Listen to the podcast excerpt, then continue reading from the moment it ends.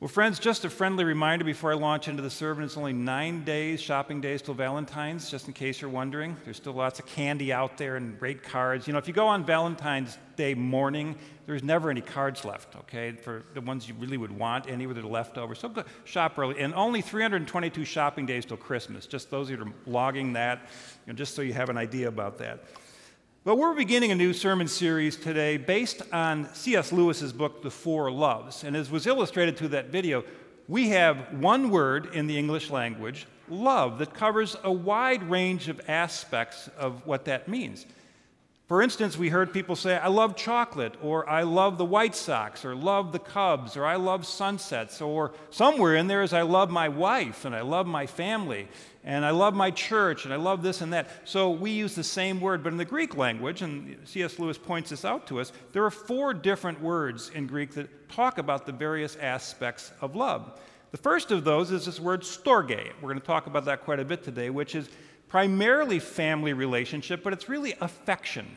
It's that sense of connectivity with others. The second Greek word he's going to highlight in, we'll highlight in this series, it's in the book of Philia, or phileo is the verbal form of that, is friendship, the love of a good friend.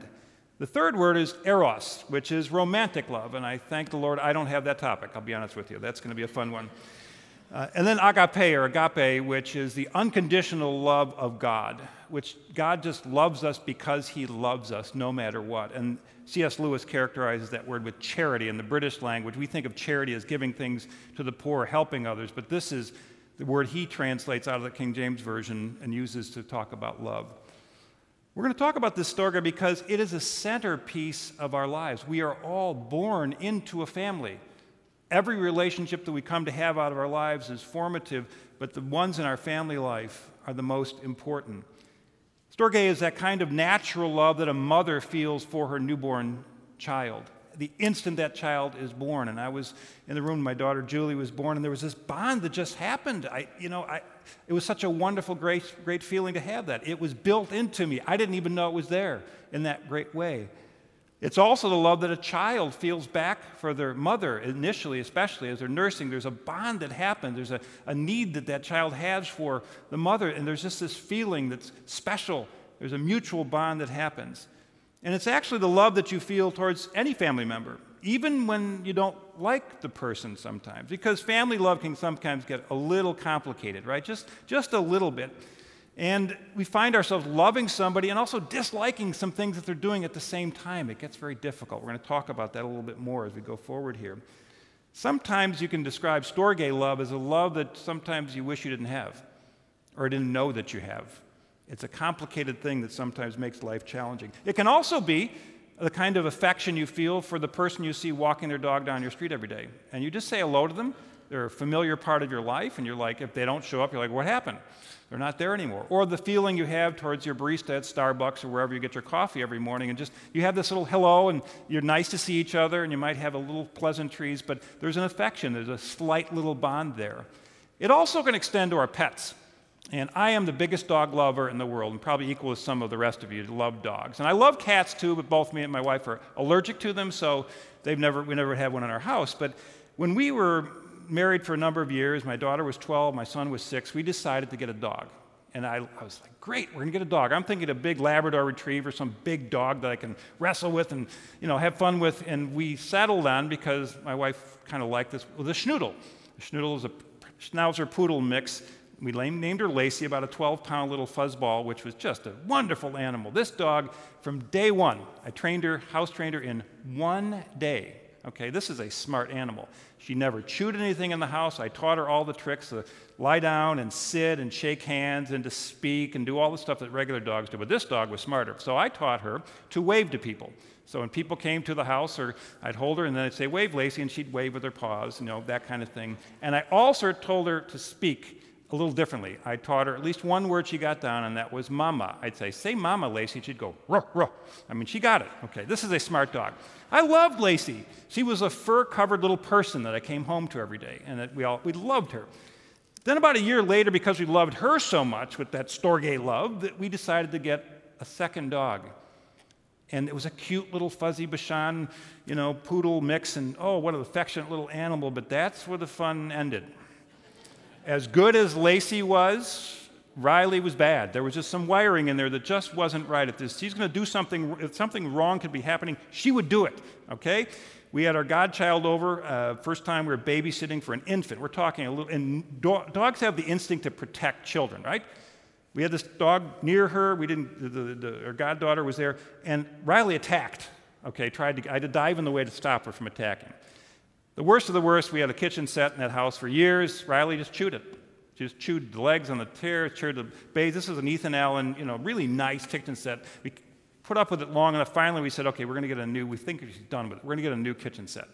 So we went out, shopped around, and, you know, furniture is expensive. I mean, it's scary expensive. So we got this nice new set. It wasn't in our house for more than three hours until little Riley, who's this big, had jumped up on both ends of the table and clawed deep claw marks on both ends of this brand new table. So this Storge love was interfered with. She was cute and lovable, but there was a lot of other stuff she did that made it hard for us. Um, the problem with that is that happens with humans too sometimes. We have this warm, fuzzy experience, and then something happens.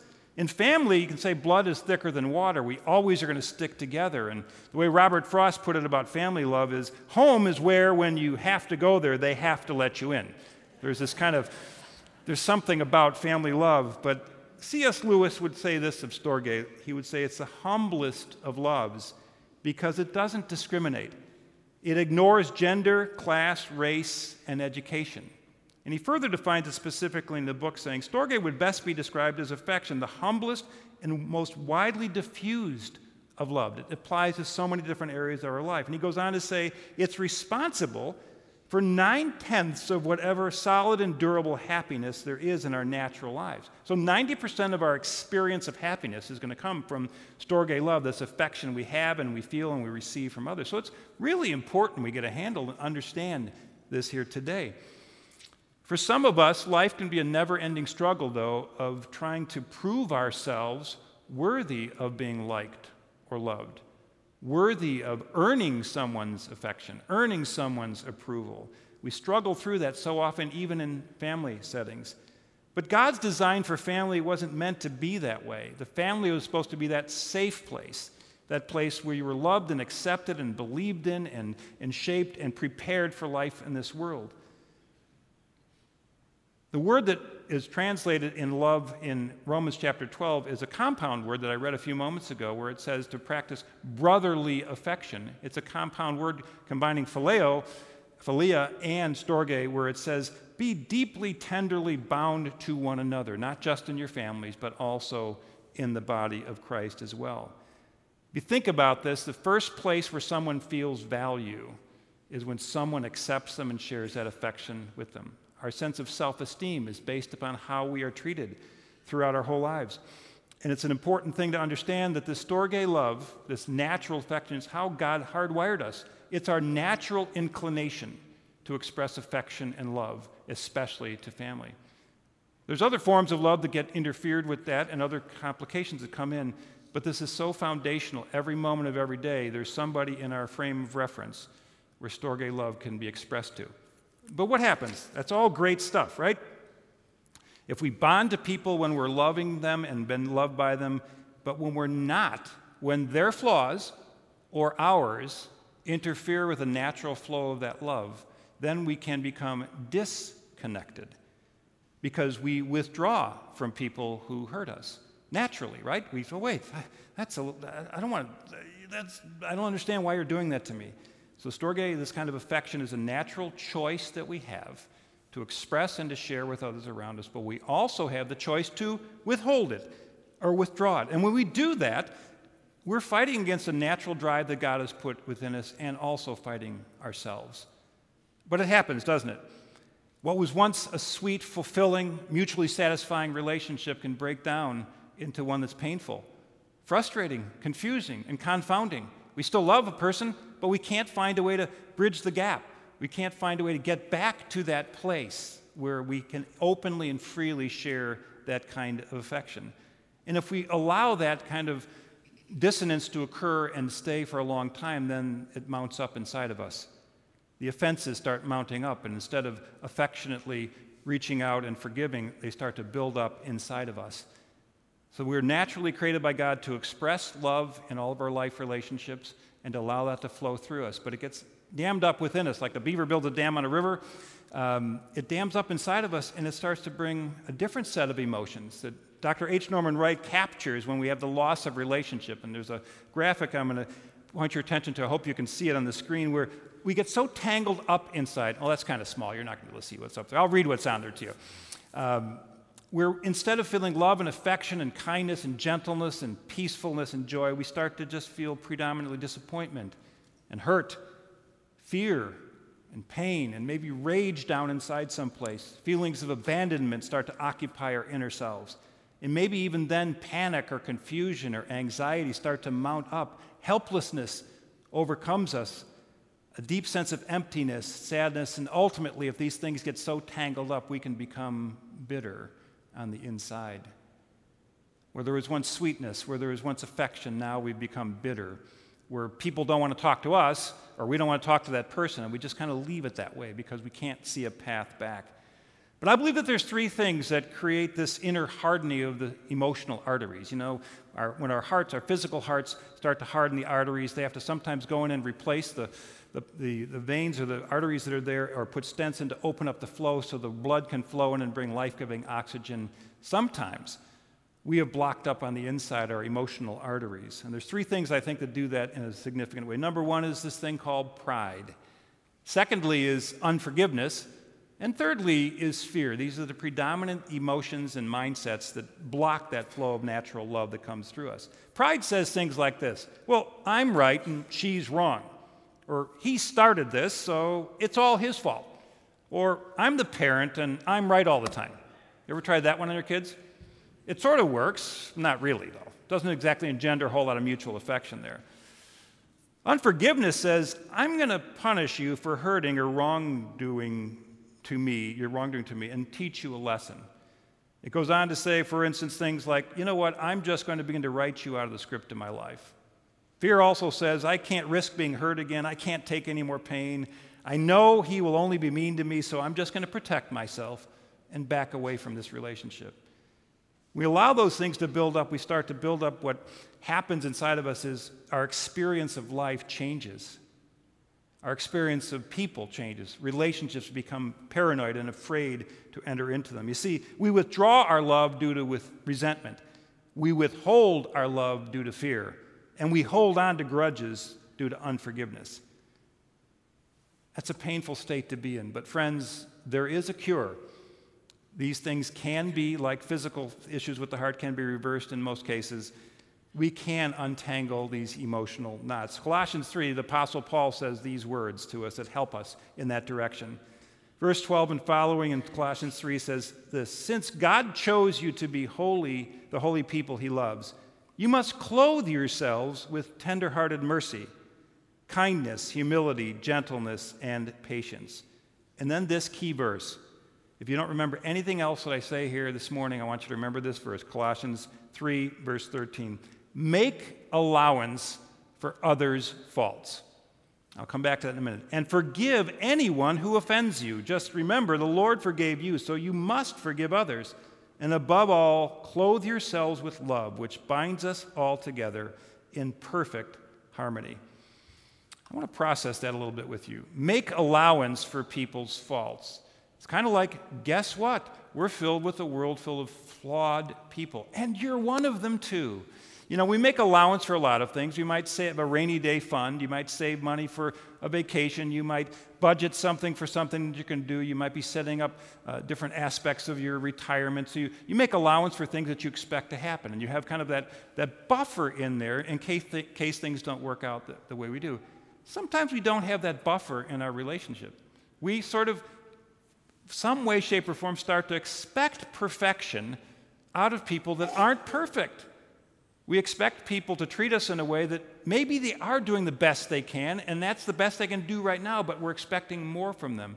And so, when our expectations of them, with no allowance for their faults, aren't met, then we get wounded and hurt, and we tend to back away. So, learning to make allowance for people's faults, and it'd be not right now if you're sitting next to your spouse or somebody you know, write them down. Don't do that. Don't tell them about their fault. Make allowance that they're going to be there.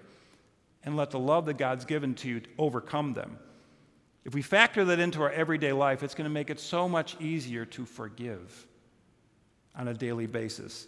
You see, a soft and tender heart, if we keep our hearts soft, allows all the emotions of love and all the actions of love to continue to flow in our lives. In fact, the scripture says to us, Don't let the sun go down on your anger, not one time. Okay? And his mercies are new every morning to give people a fresh start every single day. But when we hold this back, it creates possibility of us having a hardened heart altogether. Now, the opposite of storge is astorge or astorgos in the New Testament. Twice it's mentioned. Paul mentions it in 2 Timothy chapter 3, where he says, In the last days, things are going to get really messy, and people are going to become hard hearted or heartless. They're going to lose the nerve for feeling. Jesus said it this way because of the increase of wickedness, the love of many is going to grow cold. There's a lot going on in our world that challenges us all, and we need to be careful not to let our hearts become hard. Because if we do so, that will limit our experience of God's goodness and His benefits in our life. So, how do we cure this? How do we do this? To reopen the channels for the Storge kind of love, number one, the opposite of pride is this thing called humility. The opposite of unforgiveness is mercy, as I've mentioned. And the opposite of fear is courage being willing to go forward and tread some places maybe we've been afraid of going relationally. Edward Lewis put it so well we need to define ourselves by the best that is in us, meaning how God has wired us and his very presence in us, not the worst that has been done to us. I'm going to say that again. We need to define ourselves by the best that is inside of us, our best capacities, not by the worst that other people have done to us from the outside. So I'm going to suggest that there's at least 10, but I'm going to suggest 10 ways that we can do heart therapy emotionally and spiritually to get that love flowing again. About a year and a half ago, uh, 15, 16 months ago, I injured my back. Some of you have been praying for me, and I stand here today a healed person, okay? But it didn't happen, the healing didn't happen day one. I got connected with a great doctor, Dr. Philip Clausen here at Oak Brook, and he put me to work with tons of exercises and tons of things to do. And I thought he was crazy at first. I was like, I got so much pain in my back, I can't do that stuff. He's like, get over there. He was the coach kind of a guy. But over the course of time, by applying the things he suggested to me, I'm standing here pain free for the first time in many, many, many months. The same thing with our inner selves. We get tangled up over a long period of time sometimes, and relationships get that way and grow cold and they need some steps to come back to that. So I'm going to suggest about 10 ways that we can live out love in a, a, fresh way. The first of which is to be the first to apologize without excuse. Not the kind of apology that says, well, I'm sorry, but it's because you did all these things that I, you made me upset. No, that's, that's an excuse. You're blaming the other person. Apologizing without excuse to somebody means, I was wrong for what I did and what I said, and, and I am really genuinely sorry Period. No more. It's been said, and I wish I'd said this, but the first to apologize is the bravest. There's that courage. The first to forgive is the strongest. And the first to forget is the happiest. The second step in this therapy of the heart is to listen without interrupting. Comes right out of Proverbs. So we're all really good at speaking, aren't we? But listening is a skill, it's a learned skill it, you have to practice in your thinking. I'm just not going to blurt out the first thing that comes to my mind to defend myself when the person accuses me, to explain myself when the person's talking about me in a way that I don't like. Learning to listen means being quiet, actually considering what the other person is saying. You just might find out they have a valid point or two in there, despite how wrong you think they are, if it's a challenged relationship, to actually listen to what their heart is saying, because deep down inside, they love you. God wired them to love you if He put you in a relationship with them. And they're trying to figure the same thing out that you're trying to figure out. Thirdly, is when we do speak, is to speak without accusing, to use our words carefully. This is really hard especially when we're in the mindset of defending ourselves and justifying ourselves. And we've been rehearsing all this stuff in, in our minds for days or weeks or months if we haven't had a good conversation with somebody to resolve something, is to use your words carefully without finding fault in the other person, without accusing them. Ephesians chapter 4, the Apostle Paul says, Don't let any unwholesome talk come out of your mouths, which means a filter. We have to think ahead what am I going to say? And then he qualifies the kind of words that need to come out of our mouths as Christ followers is except for words that will build up the other person. This is so counterintuitive. When you want to correct them and point out what they did wrong and how they should have done things differently, is to do something that actually makes them feel better about who they are. That builds actually builds them up. It's the opposite. Some way to build somebody up. Now we'll get to speaking the truth in love in a minute, but that's an important step is to use your words to build someone up. You know what happens when you do that? They're attracted to you. When we accuse, when we condemn, when we push people back, they tend we're pushing them away with our words. But when we actually speak to them in ways that build them up, we're drawing people back in relationship to us. Fourthly, is to give without expecting it back. Now, I'll give you this. I'll give you one inch in this relationship if you give me a mile. I'll give you two inches if you give me, you know, whatever else. It's to just give freely. Jesus said in John chapter 10, freely give. You've received freely, just give without expecting anything back. Fifthly, and this is a really key one in all of our relationships, is to pray without ceasing. We think about praying in church, maybe a prayer closet or a prayer ministry or a prayer group, but this is the kind of praying. We should do those things. I'm talking about praying while you're talking to somebody. To have God in mind, in your mind, and be asking Him quietly, Lord, how should I respond? Guide me by your Holy Spirit. Give me the, the right words to say here. How should I word this? What should I show? Is to allow the Holy Spirit, who's the ultimate healer and reconciler, is to guide you. What you'll see happen as you do that is the Holy Spirit will always prompt you in the way of the Lord. He'll always prompt you to forgive because that's who He is. He'll say, This is my way, walk in this. Very important that we talk to God. We pray first and speak second. Sixthly, is to share without pretending. That's one way of saying what Ephesians says also is to speak the truth in love to think about before you speak something truthful about something. So, like if my hair is not messed up, if I'm having a bad hair day, with that wind yesterday, I had a really bad hair day. Any of you have the same problem out there? It's a bad problem with the cold wind. That's what more was. Is before you say something, is to think through how is the other person going to feel when I say this? How are they going to react? How is it going to impact them? And always then speak words that will be an expression of love, even when you're telling them something you know they need to hear to do it in a way that they will be better able to receive it. This is effective communication that will help open up channels that may have been blocked. Because a lot of times relationship conversations that are challenged or difficult go down paths. There's triggers, we go back and forth, and we end up in the same exact place. If we reverse some of these things, we'll start opening up some channels of communication, maybe with people we haven't spoken to for days or weeks or even years. Seventh is to enjoy without complaining. The Bible says God's given us all good things to enjoy. People were meant for enjoyment. We're meant, we were created for His pleasure. Is when something good happens in your relationship with somebody, enjoy it. Thank God for it. Pray together and give thanks for it instead of immediately turning to the, the negative. Well, this won't last, or this is going to mess up again, is to go the other direction and to say, God, thank you for helping us resolve this situation. You know, some people are glass half full, some are glass half empty, and then there's some that are all the way full and some that are all the way empty. I'm not sure where you classify yourself, but if you're dealing with a person that's on the glass is completely empty end of the spectrum, complaining and grumbling is only going to add fuel to that. And we want to be careful how we, we do that in conversation. The eighth thing is to answer someone without arguing. This is so hard. When someone's challenging you, on a point that you're pretty well versed in and you kind of have a good handle on is to answer without arguing. The Bible says to, as much as it's within your power, be at peace with all people, which means sometimes just keep your mouth closed and say, I'm not going to change their opinion on this. I've tried a lot of times and it's just not going to happen. And I'm at peace with the fact that I don't have to change their opinion or their perspective on this subject. As much as you want to, you're not going to do it. The last two are very key and anchor the whole thing. Forgive without punishing. Colossians, we read that passage and it says so many times is to forgive each other as Christ has forgiven us, is to forgive, to forget, and here's the key part of it never bring it up again. Why do things get brought up a week later, a month later, a year later, or 10 or 40 years later? Okay?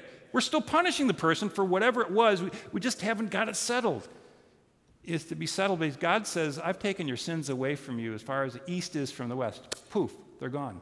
He does, has no record of wrongdoing that He's forgiven for you. Isn't that good news?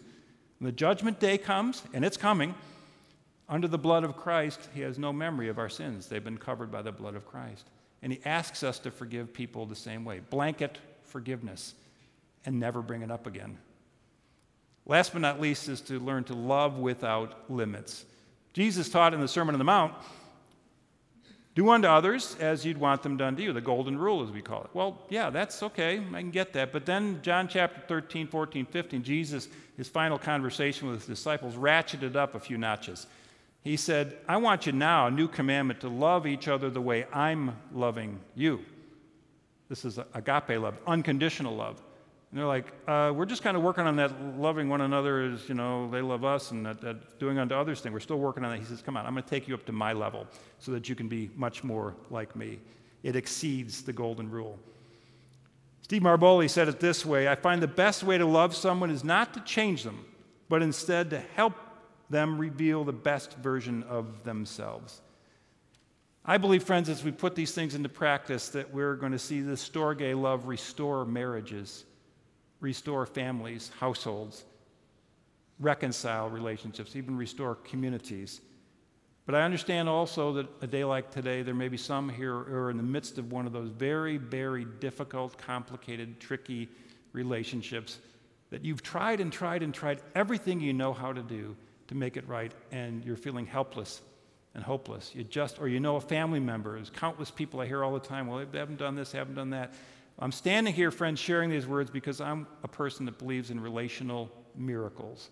I believe God heals all kinds of things. I see it happens countless times in couples that come for pastoral counsel and marriage things. I watch God work in those situations. But I've seen the ultimate miracle in my own household, not my, my current household, but the family I grew up in. My mother and my sister, let's preface it by saying, went 18 years, 18 solid years, without saying a word to each other living in the same area, being involved in all the same family activities during that 18 years. There were children being born, baptized, and other aspects of marriages and Christmas gatherings. And of course, my wife and I, being the social hospitality, were inviting everybody over, all the family, and they wouldn't say a word to each other.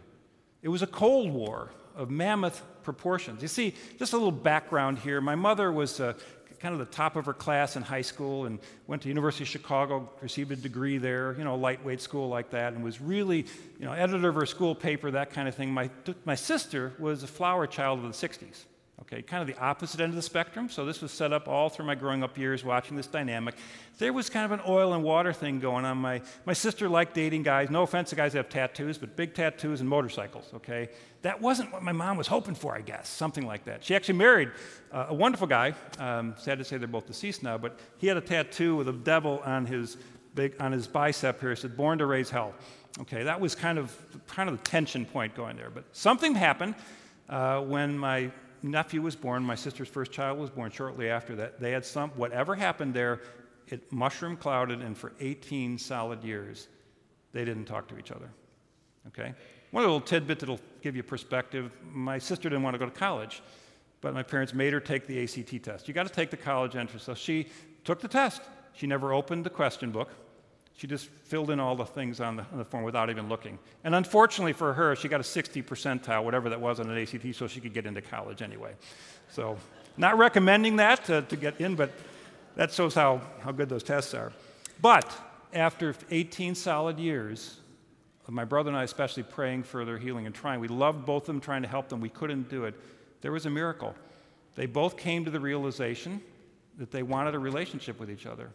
And the last 10 years of their lives, they had a wonderful mother daughter relationship that even marvel, we marveled at it, believing and praying all these 18 years for something to happen. We couldn't believe it. They're getting along. It's like, like there's nothing ever happened. That's the power of this drive of a storge love that God put inside of us. It is that strong. It's what God wanted, and He helped them find that.